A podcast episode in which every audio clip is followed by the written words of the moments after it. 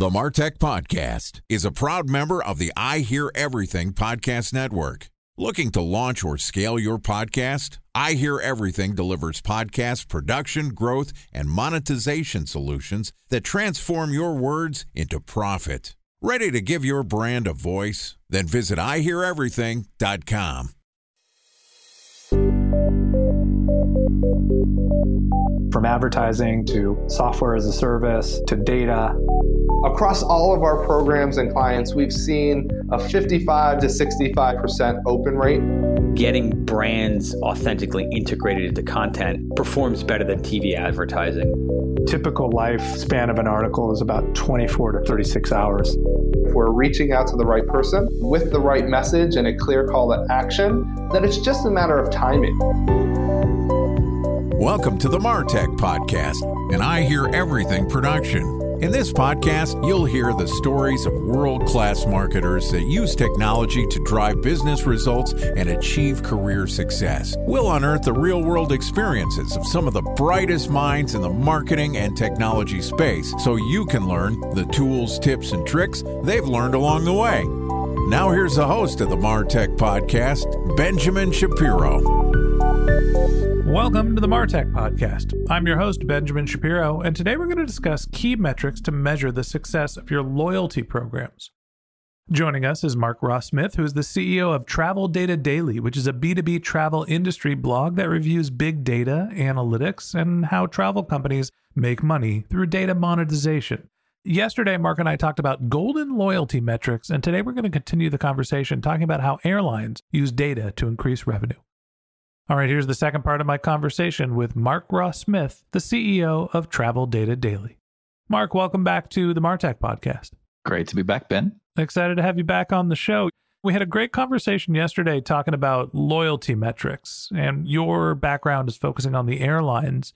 And what was interesting to me is that the airlines, A, loyalty programs can be more valuable than the actual airlines themselves and B, that the airline data, the golden loyalty metrics, often are saying not necessarily that the loyalty programs need to focus on the most loyal customers. It points out where there is opportunity to pick up market share for customers that aren't your most loyal customers. So, this is all about trying to increase reoccurring revenue, trying to build loyalty so people keep coming back and buying airline tickets and baggages and services and fees from your airlines. Tell me some other ways that airlines are using data to increase their revenue. So I'll tell you what they're not doing first. They're not exporting their email databases and selling it to other companies, which I can hear some people laughing right now, but some people think that's how airlines make money out of data. And obviously it's not. The truth is, airlines make money from data through internal sources. And they also rent insights to third party companies. So if we take a step back for a second, airlines traditionally have two fundamental businesses sort of going on internally. One is selling seats to anyone that will buy them, and that's traditionally using revenue management as a tool to command the most amount of money from each passenger. And the second business they have is the loyalty slash we'll call it ancillary or brand. It's a, it's a marketing business effectively. So number one, the first business selling seats. Generally, they've got these really sophisticated revenue management tools which look at historical data. So, this is what people were paying for a seat back in the past. And then fundamentally, sort of predicting what people might be willing to pay for that same seat on a similar date, on a similar sector in the future. And that's why you see prices fluctuate up and down each time you go back to the airline site. They want to fly to A to B and it's 200 bucks. And then you come back the next day, it's 250 bucks. It's not necessarily they're selling more seats. It's just the airline thinks they can make more money out of you at that time. It never seems to go down these days. I swear, every time I check, it's like, nope, we're going to Tucson, Arizona from San Francisco. It's, I don't know, like a 12 hour drive. They're like $600 seats for a family of four. It drives me nuts. Anyway, sorry, that's my gripe. So, any airline listening, make sure when Ben's surfing your website, the price always goes up even more. It's true. And honestly, if it weren't Christmas, we probably wouldn't be going, but damn it, they got us again. So, airlines, obviously, the last two, three years of their historical data is kind of all messed up because heaps of people not flying business travel sort of went off a cliff. So, they couldn't really predict how much they should charge people. So, they had to bring in new data sources. So, this is sort of a bit of the monetizing data part here. So, let's rewind about a year ago. They started getting things like banking data, credit card data and looking at in this city, are people starting to eat out more at restaurants, especially fine dining? Fine dining is an indicator that people are ready and willing to start traveling again in cities and different countries that had border restrictions and stuff like that.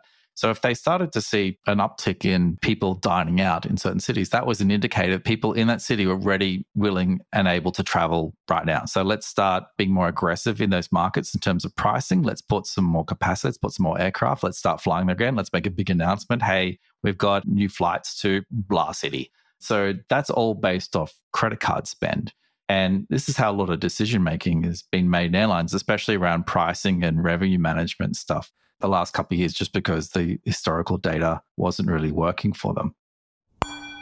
Time for a one minute break to hear from our presenting sponsor, Mutinex. In 1919, John Wanamaker said, Half the money I spend on advertising is wasted. I just don't know which half. Well, the advertising landscape has changed since then, and instead of reaching your audience on two channels, you're probably reaching them on 20. Turns out John didn't know how easy he had it. But that doesn't mean that you should give up on striving towards marketing effectiveness. No matter how complex your marketing strategy is, Mutinex Growth OS is the market mix modeling platform that measures the impact of marketing on your bottom line. Mutinex's market mix modeling platform calibrates your insights against the latest market conditions so you can make media and marketing investment decisions confidently and quickly. Ready to take your team from I think to I know? Then join brands like Samsung, ING, and Asahi who make better marketing decisions with Mutinex. Mutinex Growth OS. Your best decision starts here. To learn more about Mutinex, go to mutinex.co. That's M U T I N E X dot co. Okay, here's the rest of today's interview.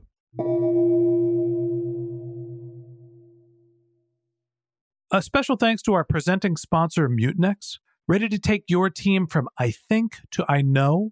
Then join brands like Samsung, ING, and Asahi who make better marketing decisions with Mutinex. Mutinex Growth OS, the marketing mix modeling platform that makes measuring ROI fast, easy, and cost effective. Request a demo at mutinex.co. That's M U T I N E X dot co.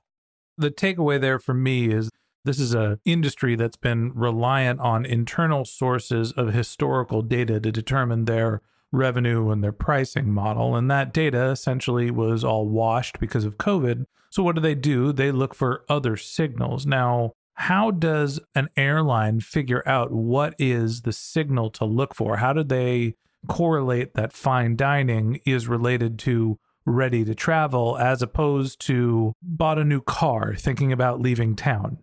Fortunately, airlines also like paying money to other companies to figure this out for them. So think about bank and credit card data there's a lot of sort of transactional flow, a lot of sharing going on between airlines and like the card networks. So think like your typical MasterCard, Visa, Amex type networks. There's a lot of sort of sharing going on there because it's a beneficial relationship.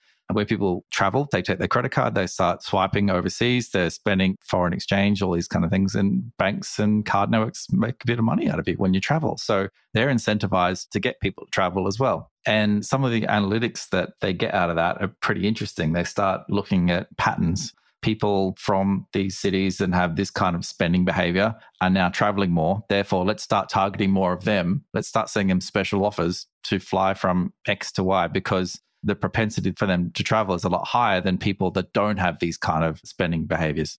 All right. So, uses of data for airlines to make revenue. First, you're looking at who you should market to in terms of your loyalty program. Second, you're looking at outside sources of data when you don't have data sources to make correlations of what drives the right behavior to get somebody to purchase your product or services. Give me one more way that an airline is using data to increase their revenue. I'm going to give you a really, really interesting one you might not have heard before. I'm ready. There's an Asian airline I did some work with, and obviously they know your date of birth. You give that sort of data to them.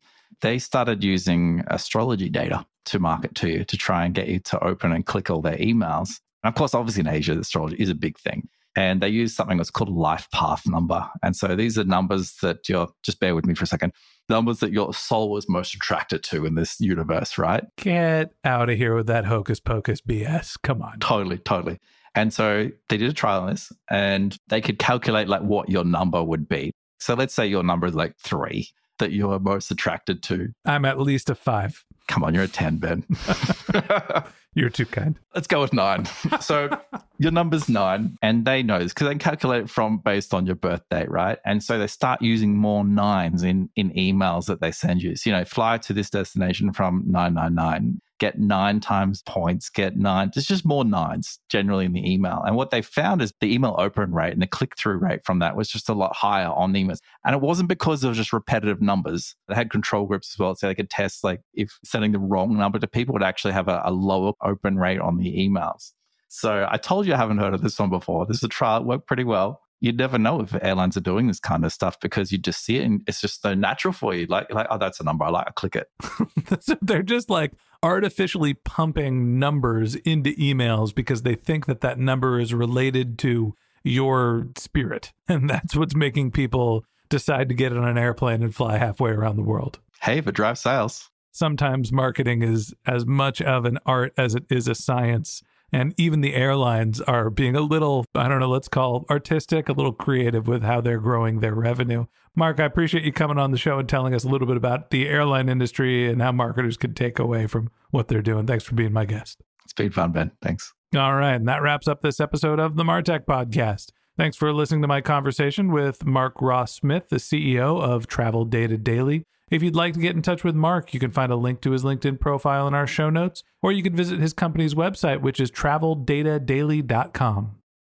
Just one more link in our show notes that I'd like to tell you about. If you didn't have a chance to take notes while you were listening to this podcast, head over to martechpod.com where we have summaries of all of our episodes and contact information for our guests. You can also subscribe to our weekly newsletter, and you can even send us your topic suggestions or your marketing questions, which we'll answer live on our show. Of course, you can always reach out on social media. Our handle is MarTechPod, M A R T E C H P O D, on LinkedIn, Twitter, Instagram, and Facebook, or you can contact me directly. My handle is Ben J. Shap, B E N J S H A P. And if you haven't subscribed yet and you want a daily stream of marketing and technology knowledge in your podcast feed, we're going to publish an episode every day this year. So hit the subscribe button in your podcast app and we'll be back in your feed tomorrow morning. All right, that's it for today. But until next time, my advice is to just focus on keeping your customers happy.